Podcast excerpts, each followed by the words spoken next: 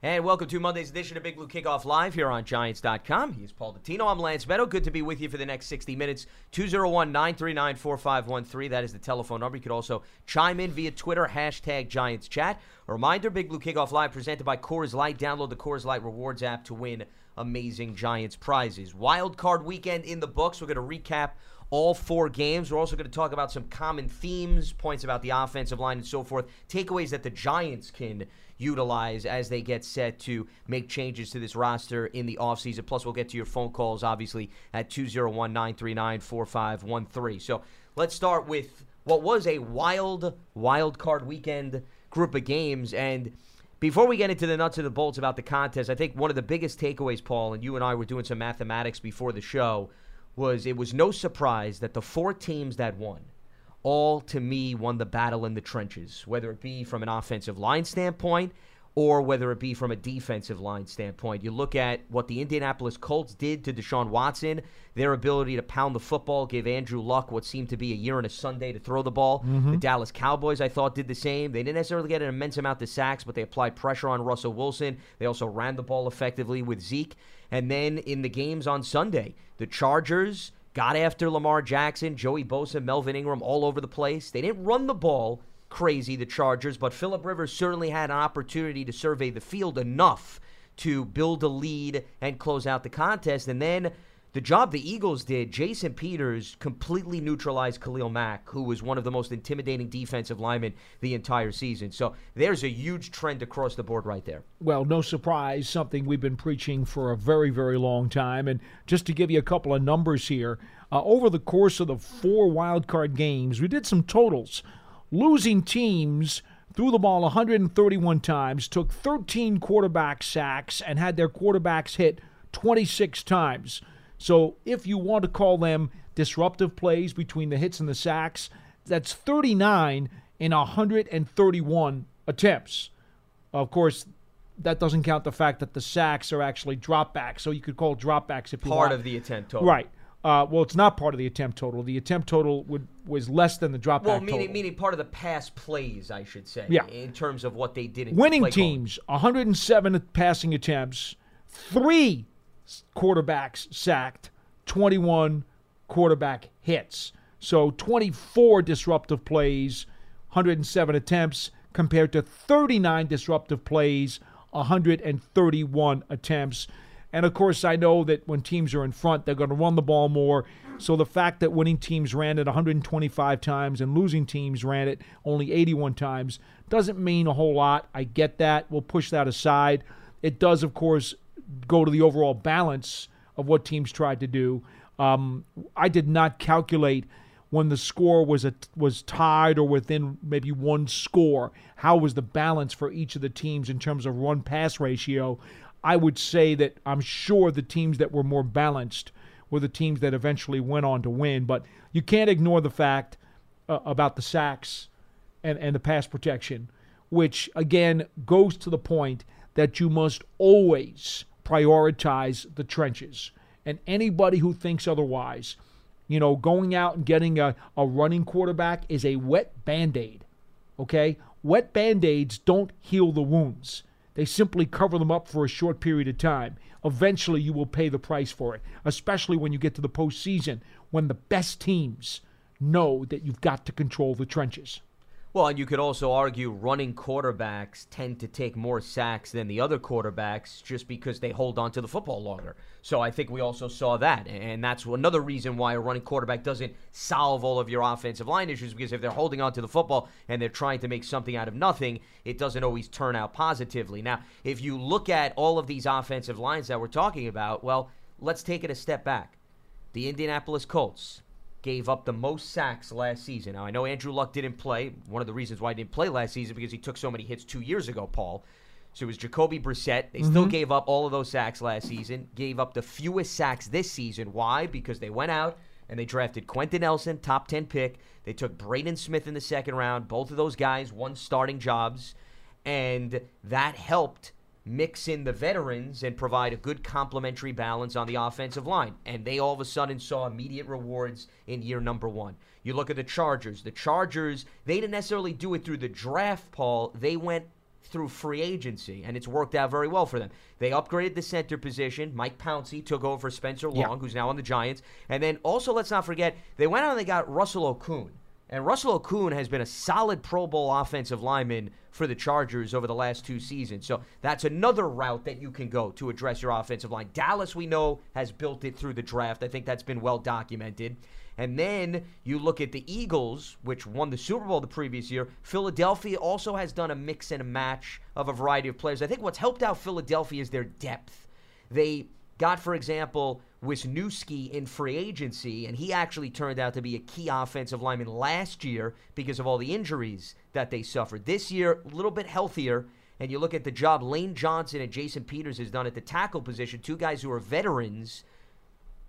Stability. That's the big theme, Paul. Teams that have their offensive lines, their houses in order, as I like to call it. It's no surprise that that was showcased all throughout the NFL, and it helped those teams get through to, through to the playoffs. And here's the other thing that I want to point out, Paul, with mm-hmm. respect to the offensive line. You hear the cliche all the time: iron sharpens iron, and Correct. It's convenient to hear that, but here's why there's validity behind it.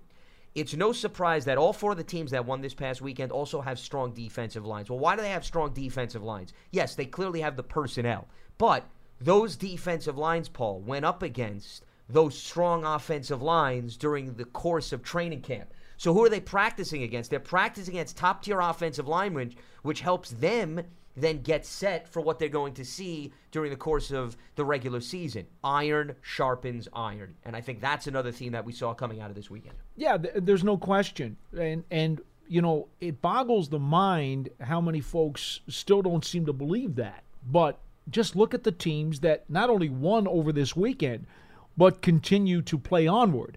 Uh, for example, the teams that are waiting for those teams all have done a solid job in the trenches.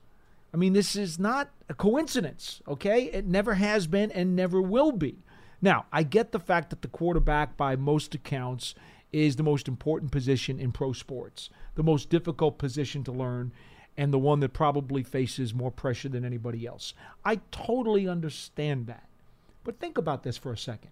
If that's true, why wouldn't you put a top priority on making sure that that guy has the time and the health to get his job done? You want to invest in the guys that are going to protect him. I, I think that's football 101, Paul.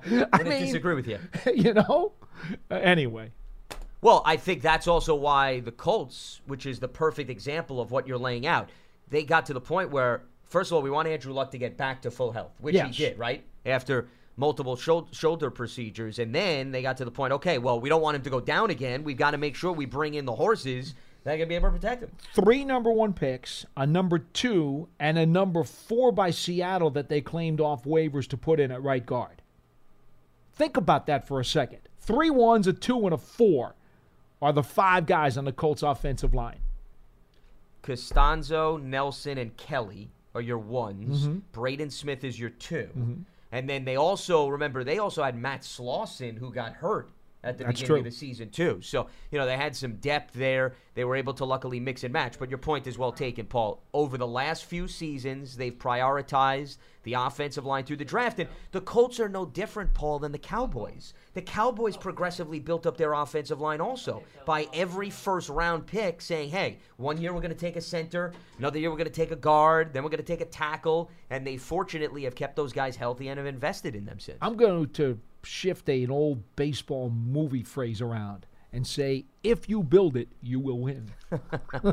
yes, I think we've heard that phrase uh, a few times with respect to what you're referring to. And once again, this is not coincidental evidence that you just happened to have one good year with your offensive line and all of a sudden you went to the playoffs. We're seeing it pretty much with every single team. And that's what you need to have in order. You need to be able to get after the quarterback. You need to be able to stop the run. You do that through your defensive line. And then on the flip side, you have to be able to run block and you have to be able to pass protect. And all of those teams, for the most part, listen, there are some weaknesses still for some of these playoff teams. Let's not kid ourselves. Right. But they all took care of business consistently for four quarters, and that's why they're moving on. And to kind of turn this back to the Giants for a second, that's why it's great when you hear Dave Gettleman take over this club at the end of last season and then tell everybody going into the first off season of his tenure that I am going to take care of the hog mollies. we are going to build both sides of the line. Okay? He gets it. Okay? He's an old school guy. He gets it. He knows what works. This, of course, that has happened over the last weekend that we've just discussed is of no surprise to him. He has told everybody, that's what I want to get to. And what did he do? He went and he got Solder, and he went and he got Hernandez, and he went and he claimed Jamon Brown, and he went and he claimed Spencer Pulley. Made five changes to the starting offensive line at the start of the season, aggressively attacking a weak spot on this team, understanding that it's got to start there. He will continue to attack, as he just told us last week. You must continuously upgrade the lines. He went out and they made sure they got uh, B.J. Hill. They drafted McIntosh, although he was IR for most of the year or not available with with the ailment. Um, went and signed a guy like Mauro. Um, continues to talk about how he is going to fortify that defensive line. Yeah, you know, he traded Snacks Harrison, but again, for a lot of reasons. He knows what he's got to do, and he will do it. And so you should feel very good about what you saw in these playoff games because this is the kind of style and the kind of winning football that Dave Gettleman is trying to build here. He's on the right track, folks. I can't wait to see what he does this offseason. Well, and the other thing related to what you just brought up, he said at his press conference last week that he also would not shy away from, as he did in Carolina, Paul, where if he takes a defensive lineman in the first round and then he sees another great defensive lineman in the second round, he's not going to shy away from doing that because you can never have enough depth. That's the other key. Where you look at some of these playoff teams, they've lost players. We just talked about the Colts. The Colts I mentioned, they've lost starters on the offensive line. But the reason why there was not a significant drop off is they had enough on their bench to say, hey, we can move guys around and we can take care of business. Here's another example. The Eagles, if you remember, Derek Barnett, their first round pick from Sure. a few years ago. Dynamic pass rusher. Sure. He's gone for the season. Still managed to win five of their final six games and make the playoffs. Why? Because Jim Schwartz, their defensive coordinator, has a variety of defensive linemen that he's able to mix and match. So it's not just the starters. And that's what I thought Dave Gettleman emphasized in his season ending press conference. You can't just say to yourself, you got the five offensive linemen and you're set.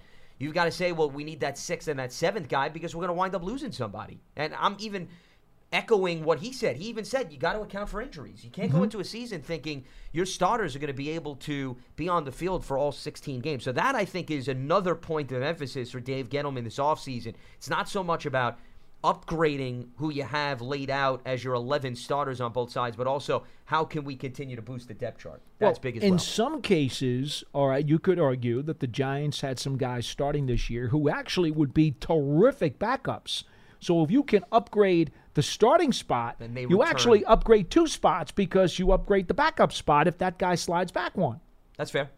Yeah, I think you can take that into consideration, even with some of these special teams players that thrived in some starting roles as a result of injuries. But even if they return to their backup roles, you know you have versatility. For example, I would argue, Paul, and we'll get to your phone calls here in a second, two of the most valuable players on the roster this year were special teams players or guys that were brought in because of their special teams value. Russell Shepard, what he was able to do before he got hurt. I thought, listen, even though his numbers were not amazing as a receiver, he made some plays, caught two touchdowns, mm-hmm. made some plays, and also I thought made a number of big game changing plays on special teams because of his hustle as a gunner. And then the other guy I think is Michael Thomas. Michael Thomas, because of his versatility, corner, safety, special teams guy. Also, you knew you at least had somebody experienced who you can put in to a starting job in case you lose a starter like a Landon Collins or somebody else. So those guys, you know they're always willing to accept whatever role you assign.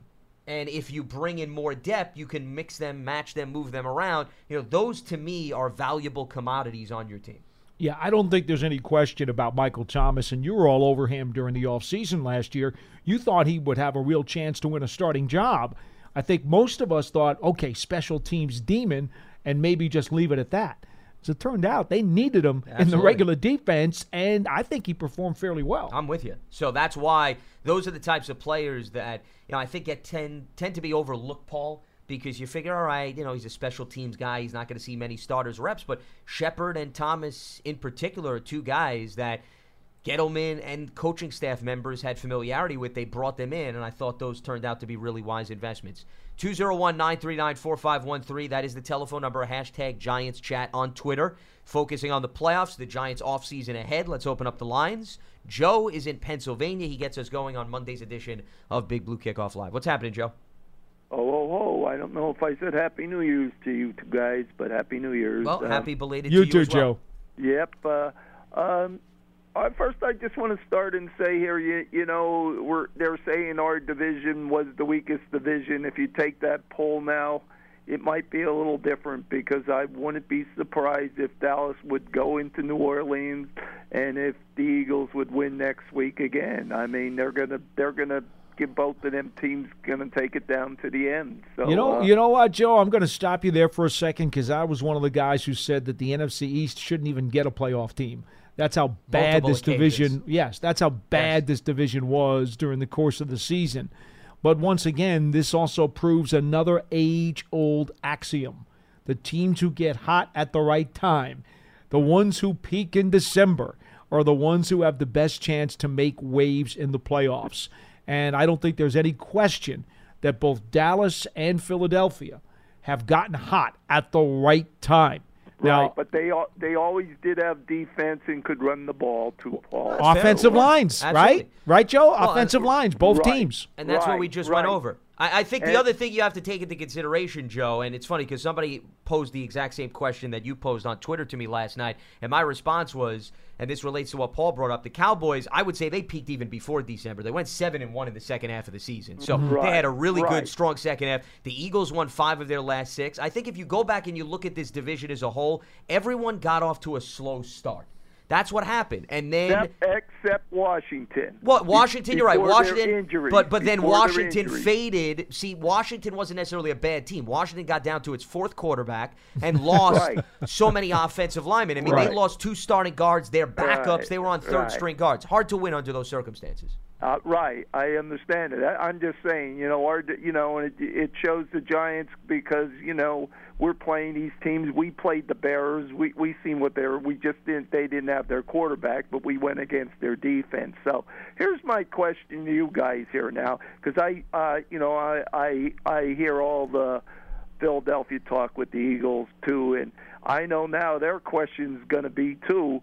Uh, who, no matter how far, if they end up right now, who, what are they going to do with Winston and uh, Nick, their quarterback there? And one of them they're going to sign. You know, would you have opinion on one of them? And if one of them was uh, let go to sign for the Giants, because I got the impression under Gettleman that he they talking to Eli. There was no definite, but he's going to play out, watch out, and he's going to look at the veteran quarterbacks that are out there, and he's going to look through the draft. I got that opinion, you know, and that's the way it was left there. So I was just wondering what your guys were opinions if if you because the Eagles themselves are going to have to make that opinion. Do they want to sign Wentz? He has all this talent and everything, but he keeps getting hurt. But Well, then when Joe, they bring in Joe, Nick, let, let me let me jump let me let me jump in here real quick. First of all, I've heard a lot of people saying that the Eagles have to make a decision about Carson Wentz. First of all, Wentz was a first round pick in 2016. Mm-hmm.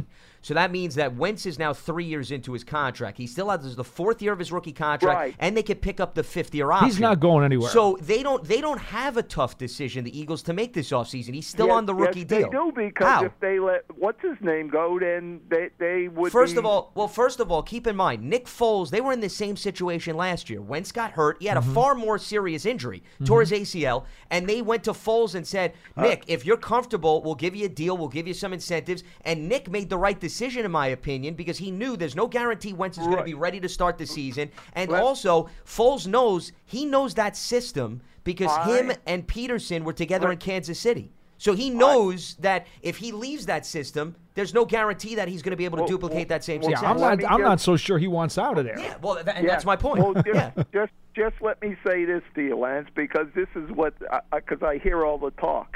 Their decision is now: do they want to put out the money and sign uh, Nick, or do they want to trade Wentz? And get three, four number ones for him. Yes, that choice is theirs. Believe me, and they're going to make that decision. They they have that decision to make. And if I was the general manager of the Eagles too, I would be looking at that because they are winning with with uh, Nick there, and the other guy is getting hurt.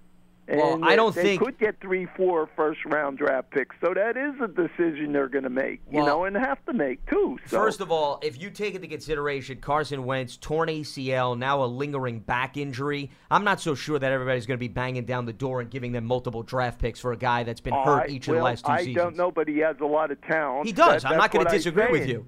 But but you're you're I mean I think people who are bringing up that conversation are just of the assumption that the market is so overwhelming for Carson Wentz that they can easily get as many draft picks as they want, and I don't I'm- necessarily I'm think just that's the case. looking at the Giants' point of view. I, like I said, I don't know, and what Gettleman and them. I I know they they know the Eagles well. You know what I mean? They're uh, our coach does well. You know, because he's from there and he knows them guys. And I was just wondering too if that would be their, you know, on their veteran list if they'd like him or they'd like the guy from. Uh, the quarterback that's with the Saints. You're talking about Teddy so Bridgewater. They're going to make them decisions. So Joe, I think I can all. make it easy for you. Uh, Eli Manning starting for this team in 2019, and, and what you basically heard Gettleman talk about was the fact that they've got to go through the process, and and basically that that's it. They've got to go through the process. I think pretty much he understands exactly what he's going to do. I think Eli knows what he wants to do. I think they want him. He wants to be here, and they just have to find the right contractual mechanism uh-huh. to make that happen. So the odds of Eli not being here are very, very, very long to begin with. Well, Paul, so it's a, it's a I- pointless I- conversation. well, we were we were all wrong about our backup quarterback last year, and we were saying he's definitely going to be here, and he's the heir apparent.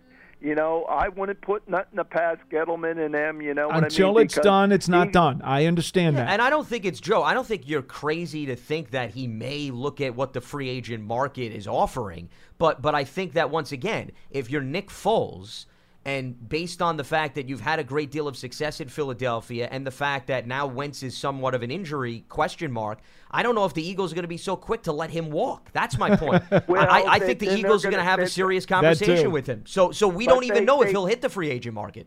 they could they they can't afford to to to, to keep them both. Uh, you well, know, but I just told both. you. But they, they I- I afforded. mean, but Nick Joe, Joe, hold on. Joe, Joe, hold on. They afforded both of them this past offseason. They re-signed Yes, Nick but he was underneath a two-year contract already, uh, Nick, and he stayed there. And Wentz they is, is they more year. restructured. I understand yeah, that. so so they can. So if they did it last offseason and they go to Nick Foles and Nick, do you want to stay? We want you back. These are the parameters. We'll give you some incentives if you become the starter. You get to the playoffs. Who's to say that he would turn down something oh, similar? I'm not That's saying my point. that.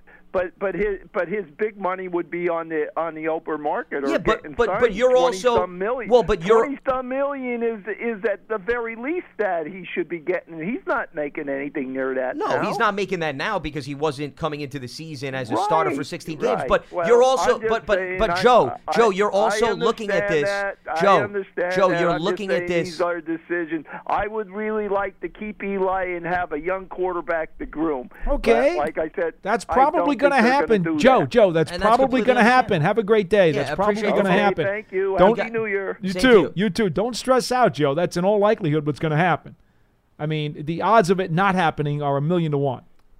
every time people look at free agents, they're always looking at it through the lens of the team. Nobody ever looks at it through the lens of, Of the, the player. So- so- and, and that's why I want. and, and I'm not. I understand what, what Joe is hearing in the speculation out in Philadelphia, whatever it may be. But when you say Foles could get twenty million dollars on the open market, yeah, probably somebody would be willing to do that. Do we know that Foles wants to leave Philadelphia? Do we know that he says to himself at this point in his career, and Foles has been around the block. He's been on a few teams. He may say to himself, "I'm comfortable in Philadelphia, Paul." I am a product of a strong system that I have familiarity with going back to my days in Kansas City. As I mentioned, Foles was with Matt Nagy and Doug Pederson in Kansas City. That's why Pederson brought him Right. to Philadelphia because he said, I want to have a veteran quarterback who, in the event Wentz gets hurt, Paul, knows the system. It's the same philosophy, by the way, that Pat Shurmur adopted when he said, the reason why Alex Tanney was the backup for the majority of the season and dressing was because he said Tanney could come in in a pinch without many reps during the course of the week of practice, and he can run this offense. Whereas it's tough for a rookie to do that, Paul. Yes. So that was the same mindset that Philadelphia had. So I'm not saying that Foles is a lock to stay in Philadelphia, but I don't think you can completely dismiss the fact that he may be comfortable there and he may not want to test the market because he may say to himself, why ruin a good thing where I may continue to start if Wentz is not back to full health? And he made he also made twenty million dollars this year. So it's Well, not like he's hurting for it's not like he's hurting for groceries. Yeah. So I, I think you got to look at it from that perspective. Now, Paul, in, in bringing it back to the Giants here, is it crazy? Listen, I, I know where you're coming from, and just because Gettleman didn't come out and 100% say, "Hey, Eli's our quarterback right now," I think he clearly, like anything else, it's a fluid situation in the NFL. Why make declarations when things can change? Not to say that Eli's not coming back, but I think there's conversations that are going to continue to be had from both sides, from Eli's perspective, from the team perspective, mm-hmm. and they'll continue to hash that out over the upcoming weeks. But at the same time, I don't think that it's crazy to think that maybe Gettleman in the front office is at least looking at, hey, this guy potentially could be a free agent. What do we think of him? This guy could potentially be a free agent. What do we think of him? Even while they're working things out with Eli Manning. Well, you know, I understand the the name uh, of Foles because of his connection to Pat Shurmur in Philadelphia, Yeah. and also Teddy Bridgewater, who had a connection to Shurmur in Minnesota. Two guys. So those those are the two guys who are going to enter unrestricted free agency, who Coach Shurmur has already had a background with. So so that's the reason why those names are constantly being thrown up in the stories. Okay, th- there's a logical connection there. All right, that's not made up. They did work together in previous locations.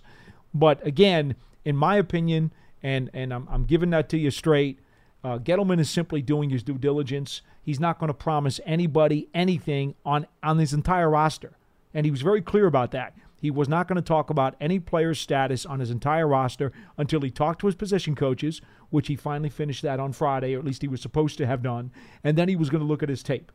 And then after that, he'd be much more free to speak about the status of a particular player. But that's not now.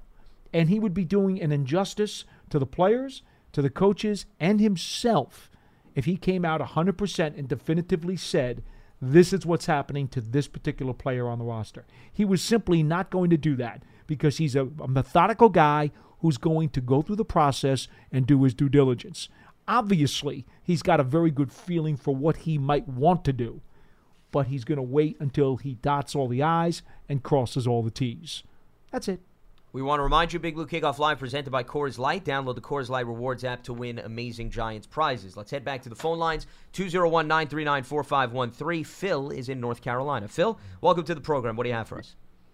Yes, happy New Year. Same to you. You too. Um, so yeah, so I I have talked several times about my draft philosophy of and uh, in terms of not picking, uh, not in favor of picking running backs and tight ends and and all these skill positions high all the time, uh, and taking taking linemen. All those years that we were picking wide receivers and and even I would even put cornerbacks into this uh, realm uh, and things those type of positions. And the Eagles were taking defensive linemen and offensive linemen, and I think we we see the we see the result. Um, you know, it's just too it's just too hard to find these talented big men, and, and that's got to be the emphasis. So I'm, I'm glad that uh, we're migrating in that direction. Sure. Well, I think you also need to take into consideration, and, and I completely understand your point, Phil, but you don't just pick an offensive lineman because you're picking high simply because other playoff teams have been doing it. The guy's got to match the value of the pick. You got to feel as if we bring in Quenton Nelson, we think legitimately year one we're going to get an instantaneous reward. Right. There may be a year where the class is down. The group of offensive linemen is just not as impressive as previous Well, years. his point is you have to have a general philosophy, football 101, if you will, as to what the blueprint's going to be to build a successful team. Of course, there are extenuating circumstances, and there will be exceptions, like there were with Saquon Barkley this year. You had to draft Saquon Barkley because that's the guy who's got the Hall of Fame jacket sitting in his closet waiting to be worn. And I get that. And, and you know, because honestly, I'm not a big fan of taking a running back that high either.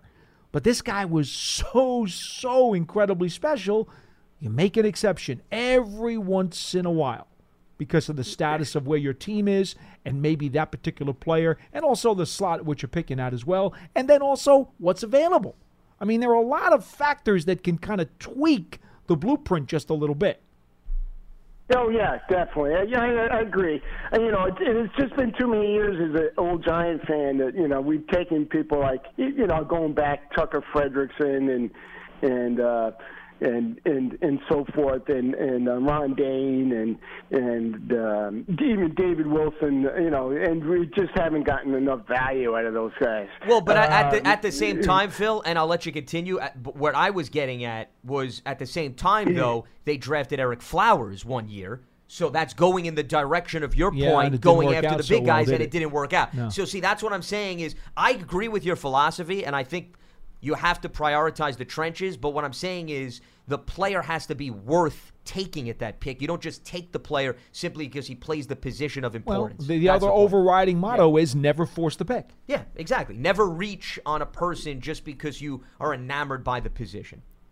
Yeah, Go- go ahead, because then Yeah. you, you have the Ereck Flowers and you have the William Josephs uh, of the Oh, world. And, uh, oh, you had to go so there. forth. You had to go there. So- the Cedric Joneses of the world. Yeah. So okay. So my one one thing, my next thing is, and then um, now listen, uh, is you know there was four plays on defense that I felt could have helped us, and the replacement players I felt were inferior, and um, and those guys were. Um, you know, uh, for their value. As uh, Devon Kennard, I've talked about Devon Kennard all year, and uh, Romeo Okwara had a, had a good year In Detroit. wise, and uh, you know Andrew Adams. You know, even though I know he's a strong safety, I, I got to feel that if you stuck him at free safety, he would have been better than what we had. And uh, and and then uh, Moss, Moss was the other guy. Uh, you know, I we somehow didn't uh, find he had. You know, I don't, we didn't give him a chance. Basically, I felt that he, Avery Moss had some potential upside. So, So did I. uh, the only thing I could think of is uh, uh, those were those guys problem guys in the locker because All right, well, let- I think the replacement guys we got were inferior talent wise. I'll dress each one of those with you. I believe they thought that signing Michael Thomas would be better all, better than, than than Andrew Adams because both of them were strong safety types who were both special teams guys. And I think that they, they if they really wanted to keep Andrew Adams, my hunch is they probably wouldn't have signed Michael Thomas. But they wanted Thomas, especially because he was supposedly a great locker room guy, and and they wanted upgrade there.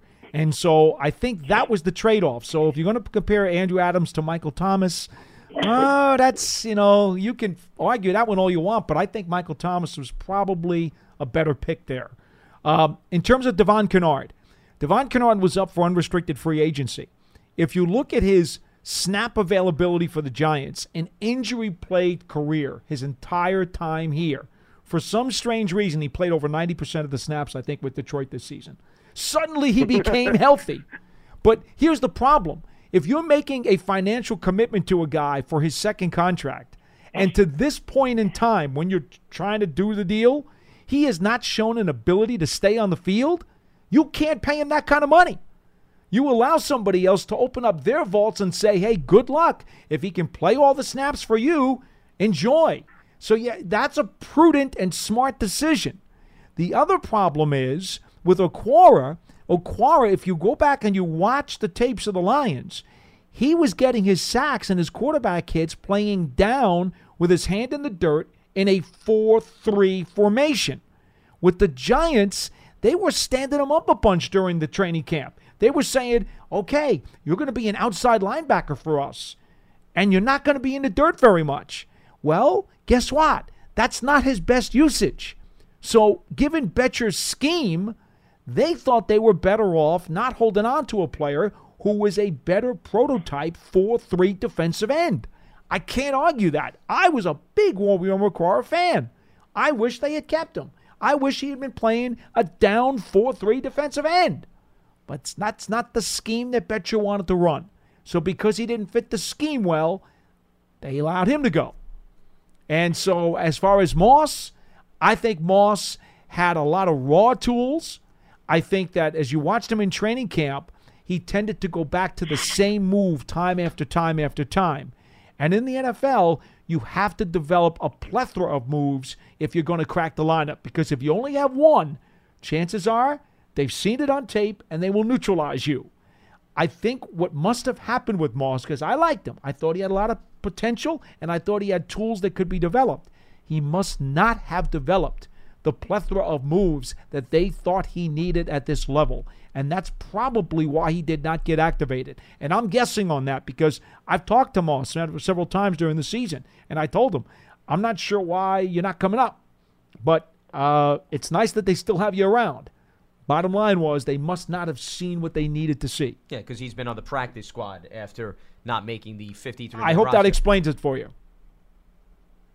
Oh yeah, no, that's good insight. Um, and Okwara, I, I guess I kind of take the feel. Sometimes the player may not always fit the scheme exactly, but I, if a player is talented, you got to you know, you got to sometimes find a way to get him on the field. So that would be my only comment about a, a car. Understood. And and but Kennard, I can I can see you know I can see you can you can make the injury card issue. So so I tend to agree with you on that. But uh, hey, good. Thanks, guys, for talking. I appreciate it. Yeah, you okay. got it, Phil. Take Appreciate care. the phone call. Devon Kennard, during his first few seasons with the Giants, 14 and 15, he played 12 games and 9 games respectively. Then he finally played all 16 in 2016, and then he played 15 in 2017. So he started to show that he could stay on the field in his last two years of his rookie contract. But yes, being plagued by injuries was something that held him back. And then here's the other thing that we didn't bring up that you have to take into consideration to the last caller's point.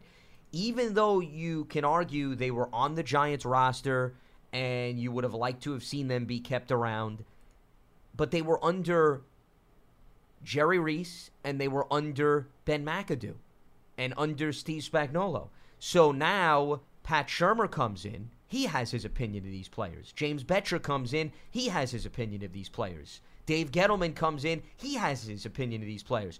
You now have three different voices evaluating players that were not here during their previous tenures with the Giants, and they don't necessarily share the same philosophies and ideas as the previous coaching staff and previous front office members. So you have to take that into consideration. If it's a carryover of the same coaching staff, then maybe I think you wonder, well, why did you keep them around for those four or five years and now decide to get rid of them?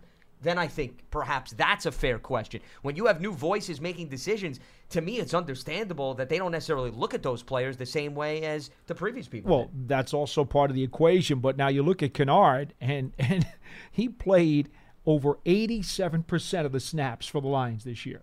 His durability was not an issue at all. He was able to give them a healthy amount. By the way, Kennard and, and Okwara, both guys I like very much. And and it has to be said, their production in the second half of the season went way down. They started very well, and in the last eight games, if you'll look at their their stat totals, they did take a significant uh, drop off. Both players, unfortunately for them, because I do like both guys. Um, but and also understand this too, more so for Kennard, not for Okwara. Kennard got a healthy chunk of change to go to Detroit, and the Giants did not have a ton of salary cap room. So when you combine the kind of number he got to go to the bank with, and his lack of durability in their minds, that doesn't bode well for, for bringing a guy back. Devon Kennard had seven sacks this season. He had five of those seven sacks in the first five games of the season. That's kind of what I just told you. Two sacks in the last 11. Just to put things in perspective, because you know what happens, Paul. People look at stat lines, Right. and it doesn't necessarily tell the whole story. Well, he and Romeo both had, I think, seven or seven and a half, they and they were the top two for the Lions, right? And and what was Romeo's breakdown? Do you have that Romeo had seven and a half sacks. They combined for 14 and a half and sacks this and season. and Okwara's breakdown, first half and second half. well, I just went over Kennard. Let me bring up now Okwara. Okwara. Let's see his breakdown Look at Okwara's. in terms of his sack totals. And I and I know how he started and out very well, and then suddenly it started to fall Okay, off. so Okwara had five of his seven and a half sacks in the first six games of the season. Mm-hmm. And then you take into consideration he had two and a half sacks in well over the second half of the season. So Your point and is I- well again. I'm not trying to diss those No, but guys, puts things in but you have to make sure you understand exactly what the deal was. Yeah, they both got off to really strong starts, and they didn't necessarily and then faded. Carry that over throughout the course of the year. And both of the guys were relatively healthy. Now, Okwara, perhaps when he first joined the Lions, they started to utilize him. Defenses didn't see him within this scheme, took advantage of it. Then, like anything else, you see a guy on film, Paul, you tend to pick up his tendencies and you can make the necessary adjustments. I'm not saying that that was exactly what transpired, but perhaps that's something that comes to mind. By the way, Okwara played in over 72% of the Lions' defensive snaps this year. Again, hand in the dirt, 4 3 defensive end. Different scheme. Well, there's a reason why A, the Lions gave Kennard that money. They saw him as in every down type I'm talking about. Okwara. No, no, but I'm bringing up Oh, because yes. you said Kennard. He played a lot of snaps too. And then the same thing. Stayed, stayed healthy. The Lions claimed Okwara off of waivers. They claimed him because they felt like they wanted to use him. Well, And they saw him in the dual practice sessions during the summer when they played the Giants That's a good point. in those common practices. And they must have said, hey, you know what? We really need a 4 3 defensive end. This guy looks like he can fit the bill. They're not using him that way, but uh, wow, he got cut. We can use him that way. Well, it was a Giants reunion in Detroit because then Snacks wound up joining the two Sure. of them later on in the season. And it doesn't surprise many that, as you mentioned, Matt Patricia, the coaching staff, the scouting department, saw the Giants up close and personal for a good week Mm-hmm. during the course of training camp. So not only were they monitoring their own players, they were monitoring the Giants roster. And I'm sure that was a big part of the conversation. So, you know, those are a variety of things that I think you have to look at when you evaluate, well, why did a player thrive in those other circumstances? And were those numbers something that carried out over the course of 16 games? Was it something that peaked early in the season? So I hope that that at least perhaps answered the question with respect to why the Giants moved on from those players and why perhaps they made some noise elsewhere. But there is a common theme that I think we've seen in previous years, Paul. When players have moved on from the Giants, it is very rare, in fairness, that you've seen them hang on with another team and consistently produce. That is very rare. We have not seen that happen more often than not. No, not at all. Uh, the the track record of of the um, the Giants or former Giants, I guess is the proper term. The track record of former Giants is that they usually have not done very well, if they've even hooked up with another team, at least over the last decade or so. But this subject's this subject does bring up the bigger point here, and Dave Gettleman addressed it in his end of the season press conference that one of the other things, in addition to the unknown of the quarterback position right now and trying to tweak the offensive line, is he realized that they do need to address the defense this offseason, Paul. Whether it be pass rushers, whether it be more depth in the secondary. I mean, this was a defense that was on the field a few times during the course of the season, had an opportunity to make a stop, did not come through. Mm-hmm. This was also a defense that finished tied for 30th in total sacks.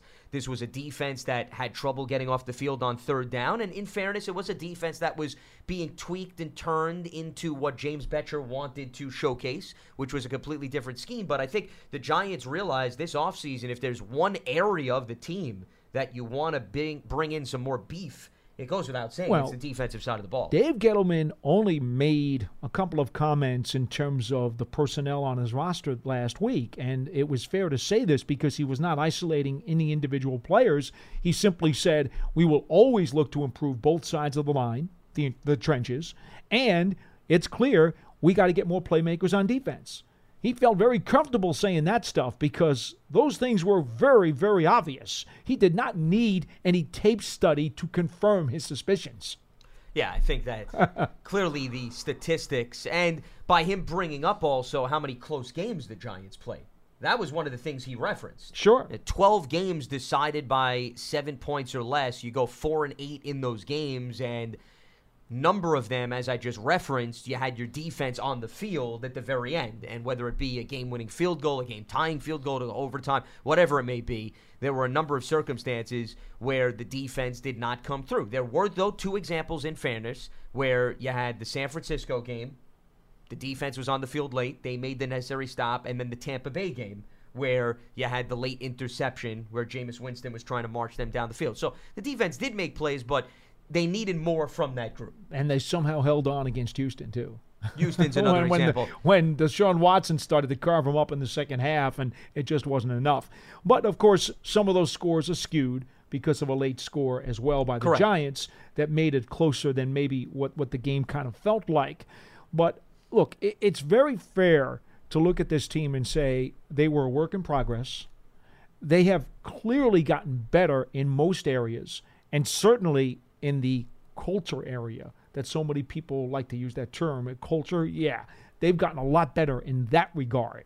And that's maybe the biggest one of all because it's hard to get better in everything else if you don't have the proper mindset and the winning habits that good teams always show.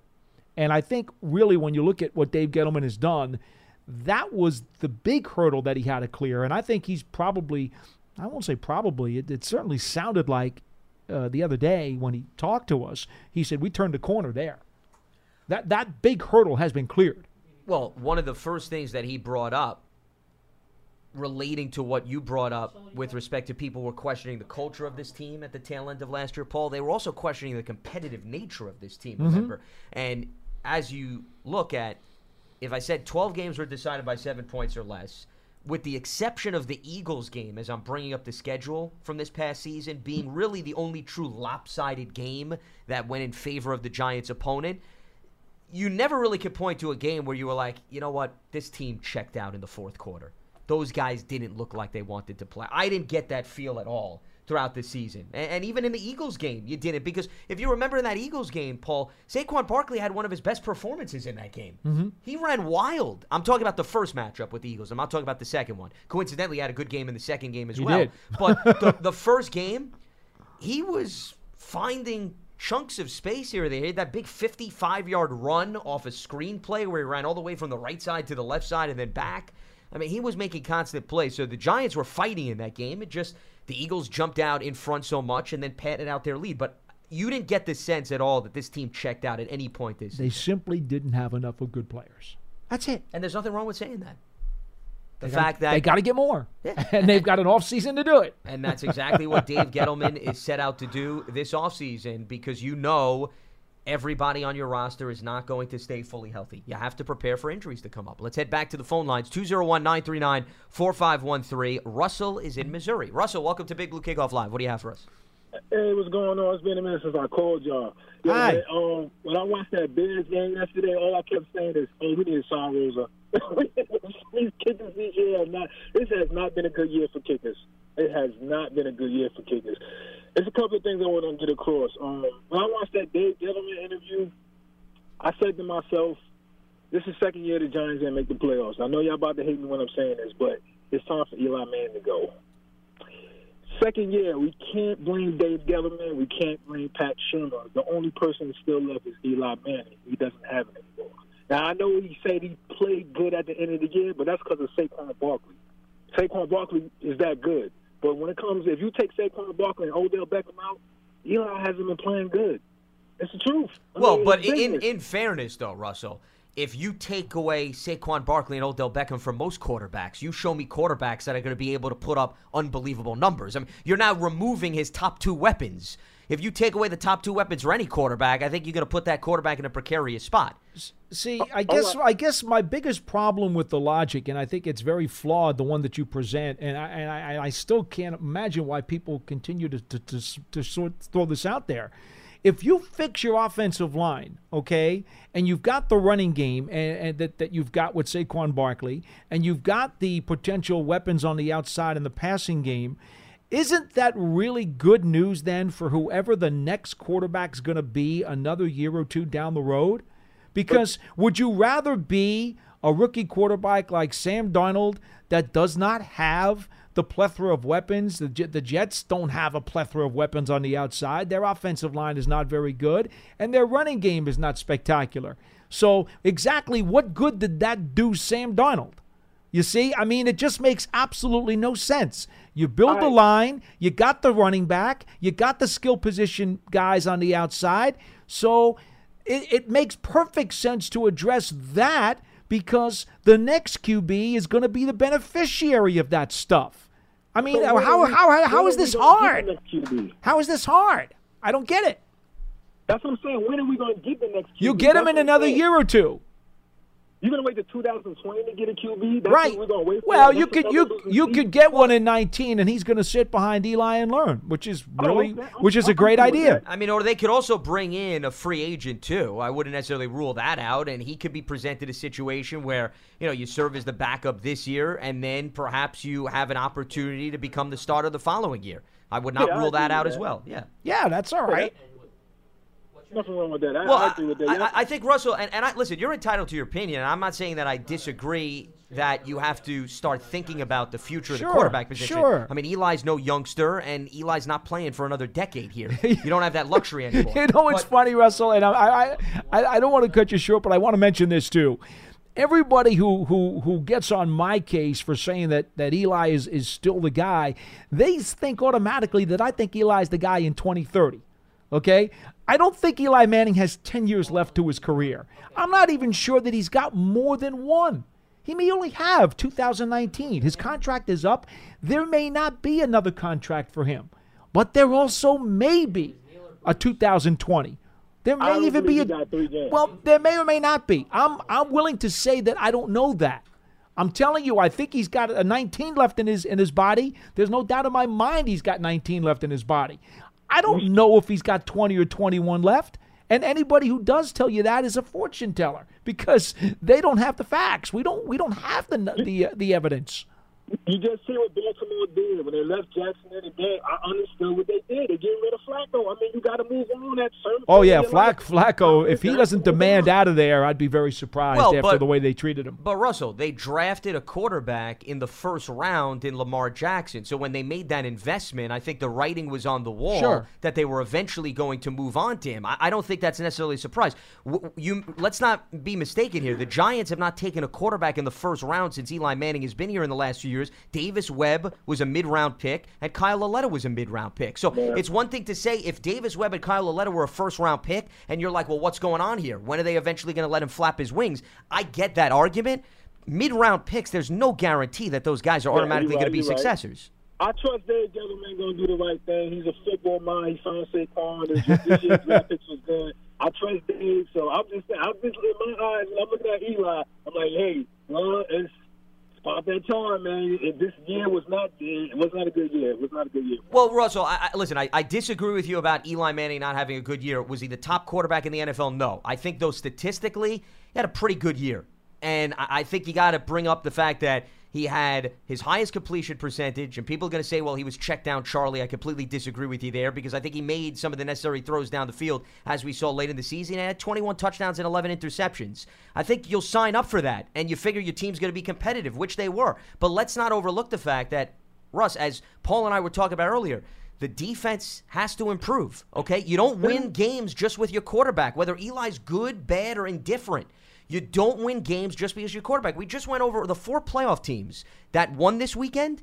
It wasn't just because Andrew Luck put on a clinic. It was because of what that Colts defensive front did to Deshaun Watson. It wasn't Dak Prescott making plays. Zeke, the last time I checked, ran the ball. The defense got pressure on Russell Wilson. Nick Foles, was Nick Foles putting on an offensive clinic? The Eagles' defensive front put some pressure on Mitchell Trubisky. They completely took away Jordan Howard and Tarik Cohen. And then you look at what the Chargers' defense did to Lamar Jackson. What did that have to do with any of the four starting quarterbacks?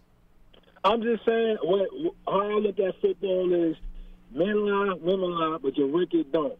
That's how I look at it. And the last person that's on this team is your quarterback. He's the one making 23 million next year, or however it- goes. He's making the money. So I'm like, okay, Eli, what are you giving me? And when I'm saying he can't throw the ball down to Odell Beckham, I'm like, what are we doing out here? He throws an interception in that Colts game where he could have thrown it to the right to Saquon Barkley because he was open.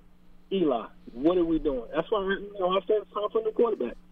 Well, I think I think part of the reason. Thank you for the Yeah, call because we're, call, we're running out of time. Part, part of the, part of the thing that you've got to take into account is that they had a dysfunctional offensive line, three versions of it in the first eight games of the year, and you know I don't think it's fair to Joe X if he was the quarterback to say that, oh, okay, team was one and seven in the first half of the year, offense did not do very well, and it's all on him. No, no, no, no, no, no, no, no, no, no. When Joe X, whoever that quarterback is, had a functional offensive line over the last eight games of the season, the offense averaged nearly 30 points a game. That's much more of what you can expect in 2019 if there is a functional offensive line in front of quarterback Joe X. Let's not make this personal about Eli Manning. This is about Joe X playing quarterback. If he's got a functional offensive line, he's averaging about 30 points a game. I think I'd sign up for that for 16 games in 2019. At least I know I would. And maybe that's not enough for some of you folks out there, but I can't help that. Let's head back to the phone lines. We got Neil in New York. Neil, welcome to Big Blue Kickoff Live. What's on your mind? Hello, gentlemen. Um, kind of echoing what you were saying before, or putting it another way, when was the last time the defense won a game for the New York Giants? Not made a pick six and helped, or this and that, where the defense actually slammed the door on somebody and we could win the game with 13 points. When did that happen last? Well, I Because that think you, I think well, Neil, I think you got to go back to the 2016 season. That would be my answer. When Right. the defense was extremely respectable, the offense wasn't necessarily putting on clinic after clinic, and you did have a number of games where the defense was on the field, the defense made the stop, and they were able to seal some victories. Well, so Eli that's had- probably the best one. Eli had six fourth quarter or overtime game winning drives, and in a number of those cases, there was a fraction of the time left because the Giants didn't have a running game and a good four minute offense, and so the defense had to finish up the job for him. And and Well, obviously takes they won to 11 games and made the tango, right? It playoffs. takes- You got to work hand in hand. One hundred percent. You you, can't just have a lopsided team where you expect your quarterback to be the miracle worker, and that's why we just laid out all the four playoff teams that won. They've got balance. It's not a coincidence. Well, I mean, I'm not an Eli apologist. I love the guy, but I see all the warts and the flaws. But he is down the list and what needs to be fixed on this team. And every, I think the de- but we can't rush a passer ever. I mean, come on, was that a, a, a very weak pass rush all season long? And that is really why we beat Tom Brady twice. We kept knocking him down. Mm-hmm. We don't knock anybody down. Yeah, and Dave Gettleman has said as much. Got Ty- to improve the pass rush. Tied for thirtieth in sacks this season. You know, the, if if you're not controlling the trenches, and obviously the trenches involve two things on defense. It does involve stuff in the run first, which everybody always says you got to make the other guy one dimensional. Well, okay, here's the problem. What if you stuff the run and you make them one dimensional to throw the ball, but then you can't get to the quarterback? that doesn't help you much We- but either. You, you have to, but all these losses are when we we can't get. I mean, how many times have we seen a quarterback get seven seconds, you know, within the last minute of the game, to survey the field, look around, the secondary's trying to cover somebody, but you know we've lost a lot of games, like through the attrition of like, we can't cover it all day. Do you remember that? Do you remember that game against Dallas? I think it was three or four years ago, where Romo had eight seconds that was. Oh, And I remember that. That was Oh, the game-winning I'm not touchdown to. Dez Bryant. over at, at MetLife Stadium. he had that. eight seconds, I believe, is what they clocked it on television as he led the Cowboys to a come from behind victory. I mean, he literally could have had breakfast, lunch, dinner, had a midnight snack. Yeah. All right, and then maybe he ordered out for his next morning's breakfast before anybody even got close to Yeah, him. that game was right around Thanksgiving. He threw to Dez Bryant in the back of the Oh. end zone. I mean, and and unfortunately, that's been too typical of the Giants' pass rush over the course of the last few years. Well, we, we just need to, I mean, make the guy, at least make somebody uncomfortable back there when it's crunch time. Yeah, the days You of know, Tuck, don't Strahan, think- and Osi I, are I gone. I think the offense was actually, well, we know it was the best offense in the division as far as points scored. That is true. But at the same time, the defense gave up the most points. So, Right. That's, that's the bad part of it. So well, and, and that's what we're getting right at. there. Yeah. Yeah, it's funny. The E- yeah. Eli-led offense scored more points than the Cowboys' offense, the Eagles' offense, both playoff teams, and of course the the Redskins. Not that they're anything to write home about either, but and yet suddenly there are so many people who want to blame the quarterback. Yeah, figure that one out. But thanks for the call. Yeah, appreciate you weighing in, Neil. yeah, thank Thanks so much guys. for joining us. I'll, I'll catch you again. You got Take it. care. Thanks for tuning into the program. I think you got to look at this season as a whole, and you can't look at it necessarily by just groupings of four games. Were there stretches where Eli and the offense struggled? Absolutely. I would not disagree with anybody for saying that. Were there also stretches when the offensive line produced, where they were able to then move the football put points on the board? Yes. So that's what Dave Gettleman needs to say to himself. which is why he's going through the evaluation process. He needs to say to himself, Paul, when Eli was given the ideal circumstances, is that good enough? Is that to our standard where we think we can continue to produce? Well, let me ask you this. If over the second half of the season the offense averaged nearly 30 points a game, and in half of those games he didn't have Odell Beckham Jr. well, they put up. I mean, yeah, and and you could say that he he didn't have Odell Beckham Jr. in the final two games of the season against two playoff teams, the Colts and the Cowboys, and they didn't have too much problems putting points on the board. They scored 27 against Indianapolis, and then they put up 35 against the Dallas Cowboys. Now, at the same time, they go up against Tennessee, which was a borderline playoff team, and then scored nothing. that so was, that was, and that was the one game aberration in the second half of the season where they just Where the absolutely fell off. had nothing. Yeah, Chicago against a really good defense, they put up 30. That was in overtime. And then the Redskins were dismantled by injuries. I don't know how much stock and substance you want to put into that game, but they put up 40 in that game. So the second half results were by far night and day compared to what the first half was. And that was by the time the offensive line started to settle in, they made their necessary changes. You were in games, just couldn't finish those games. Part of I- that I'll is the as- offense, part of that is the defense. And a final thought, I'd go as Yeah. far as to say there's not one playoff team right now that's alive in the NFL postseason that would not take what the Giants put up offensively in the final two months of the season. From a production standpoint, yeah, I think they would be content with that. It's Right? the defense, though, that they wouldn't necessarily. I mean, if you're going to average support. 27 points or 28 points, whatever it was, nearly 30 a game, and you said to any of the playoff teams right now, that's what we're going to give you, chances are they'd probably sign up for it. Absolutely. Consistency. That's what separates the men from the boys in the NFL, and that's where the Giants want to head towards.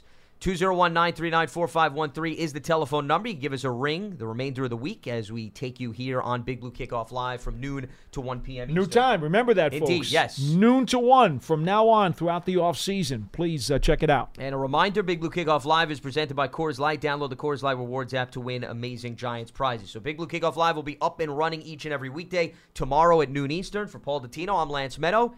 We'll speak to you tomorrow right here on Giants.com. Have a good one.